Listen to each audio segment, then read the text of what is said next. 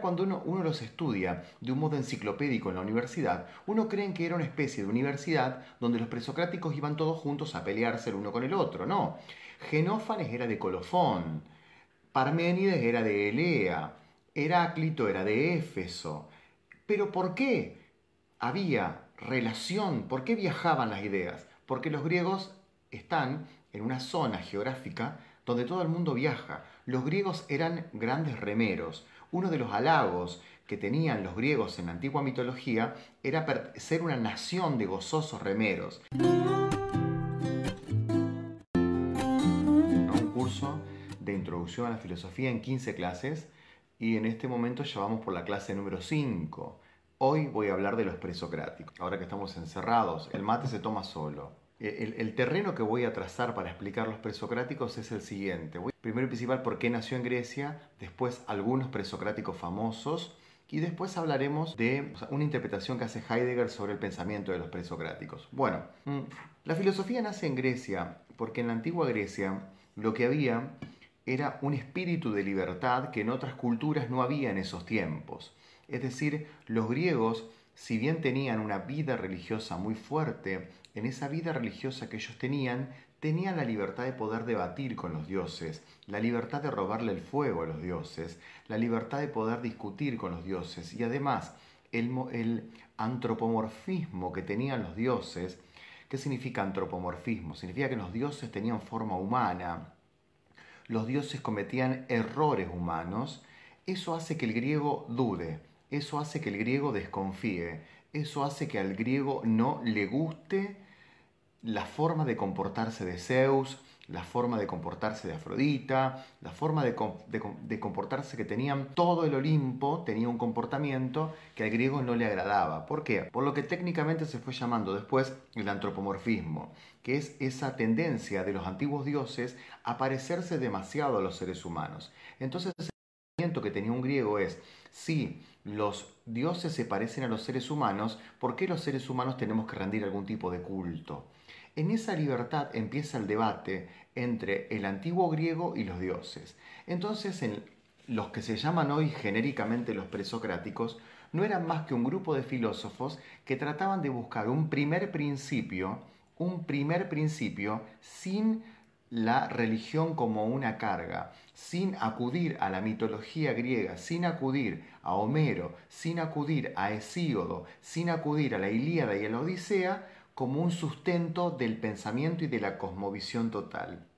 Porque el griego antiguo tenía una cosmovisión que se basaba en decir, bueno, si pasó esto es porque el destino lo quiso y porque Zeus lo permitió. Ojalá los dioses quieran que ganemos la guerra. Ahora, ojalá los dioses no quieran que perdamos la guerra. En ese horizonte de pensamiento aparece el filósofo. ¿Qué es el filósofo? Una persona que no se conforma con esta explicación y que busca un principio unificante, pero que no sea un principio basado en la mitología griega.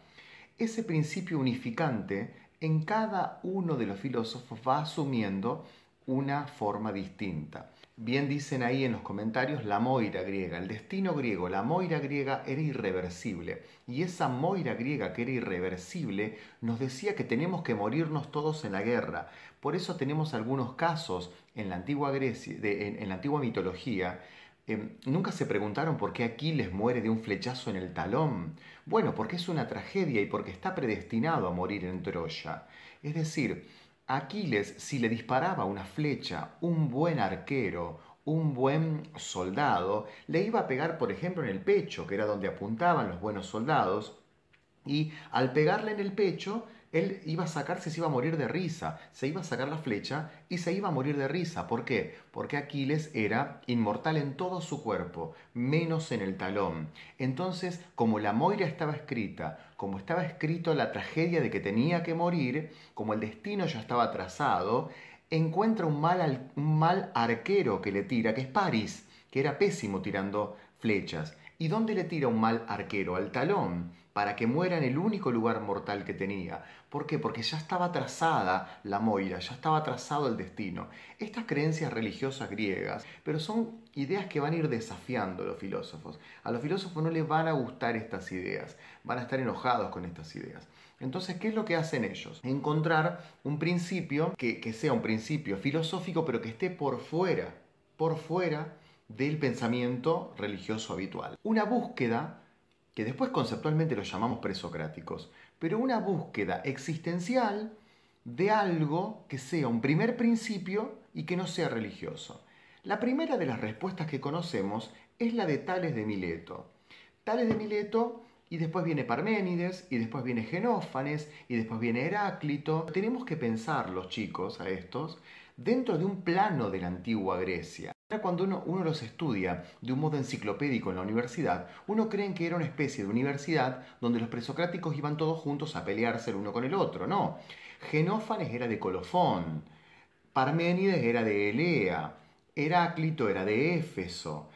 ¿Pero por qué había relación? ¿Por qué viajaban las ideas? Porque los griegos están en una zona geográfica donde todo el mundo viaja. Los griegos eran grandes remeros uno de los halagos que tenían los griegos en la antigua mitología era ser una nación de gozosos remeros. Es decir, la mayoría de los griegos remaba y eran excelentes em, invasores. Por eso en la guerra de Troya los que ganan son los invasores, porque los griegos eran grandes invasores.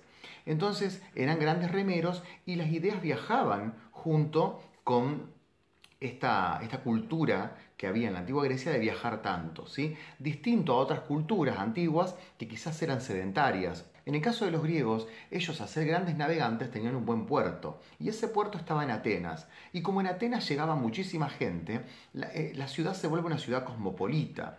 ¿Qué significa una ciudad cosmopolita? Una ciudad donde mucha gente extranjera viene, está un rato y después se va.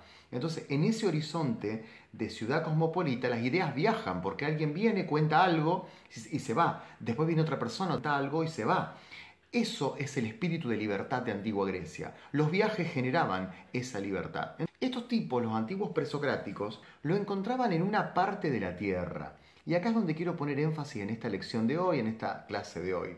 Fíjense que los antiguos griegos encuentran el primer principio en el agua, en la tierra, en el fuego y en el aire, lo cual nos puede parecer un poco ridículo. Yo me acuerdo cuando yo estudié la carrera de filosofía, las primeras veces que me encuentro con este pensamiento filosófico de los presocráticos que decía, para mí es el agua, para mí es la tierra, para mí es... me parecía una ridiculez total. Pero ¿por qué me parecía una ridiculez total? Porque no me habían explicado que para una cultura como la cultura griega no existe la trascendentalidad del pensamiento. El pensamiento es siempre inmanente en Grecia. En la cultura griega antigua, si hay dioses, los dioses son inmanentes. Si hay dioses, están en la montaña, en el Olimpo, están dentro del cosmos, están dentro del universo, no están fuera del cosmos para, como para el cristianismo. El cristianismo nos acostumbró a que hay un mundo acá y a que hay otro mundo fuera. El griego no pensaba así. Es por eso que si tiene que encontrar el presocrático un primer principio, lo va a encontrar siempre dentro de la tierra, lo va a encontrar en el agua, lo va a encontrar en la tierra, lo va a encontrar en el aire y lo va a encontrar en el fuego. ¿Por qué? Porque el pensamiento era un pensamiento inmanente. Entonces, Ahí tenés la cultura de, eh, por ejemplo, Heráclito, que nos dice que el pensamiento, perdón, el primer principio del todo es el fuego. Pero en realidad hay un fuerte poder metafórico también en esto, porque Heráclito lo que quiere ver es el movimiento y el fuego se mueve permanentemente, nunca está quieto. Heráclito creía en el fuego como primer principio, pero también creía que todo es movimiento y que no hay posibilidad de tener un concepto que cause fijeza dentro del movimiento. Porque se acuerdan de aquella metáfora de Heráclito que decía, nadie se baja dos veces al mismo río, nadie se baña tampoco dos veces en el mismo río. ¿Por qué? Porque todo cambia y nada permanece. Entonces, lo único que permanecía en Heráclito era el cambio. Y después tenés otra escuela. Heráclito era de Éfeso, ¿sí? una ciudad mucho más cercana a eh, Atenas. Pero también tenías Parménides de Elea, que quedaba un poco más lejos. Y Parménides de otra ciudad decía, no, el primer principio de todos, el primer principio es el ser. No es ni el fuego, ni la tierra, ni la... No, es el ser. Y es el primero en hablar del ser. Por eso impacta tanto Parménides en Platón.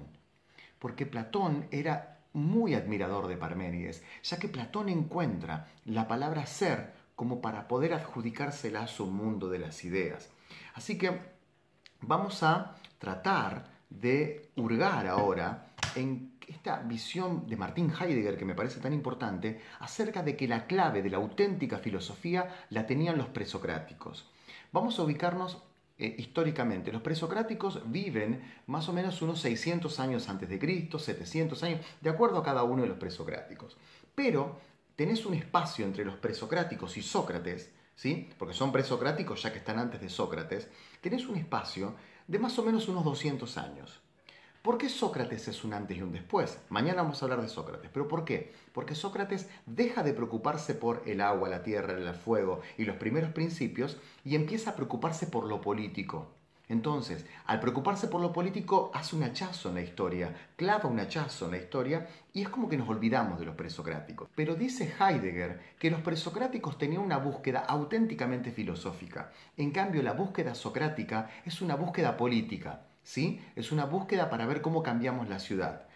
Heidegger dice, la metafísica de los presocráticos, de Tales, de Parménides, de Heráclito, es una búsqueda auténtica, auténticamente filosófica. Pero ya con Sócrates esto se va deteriorando. Y con Platón, que viene después de Sócrates, se deteriora mucho más. ¿Por qué se deteriora? Las palabras, atención a esto, la palabra que utilizan los antiguos presocráticos es una palabra griega que se llama einai, que significa ser, significa ser, einai. Esta palabra era, cuando observas la naturaleza, el todo que hace funcionar toda la naturaleza a la vez. Esa era la búsqueda de los presocráticos.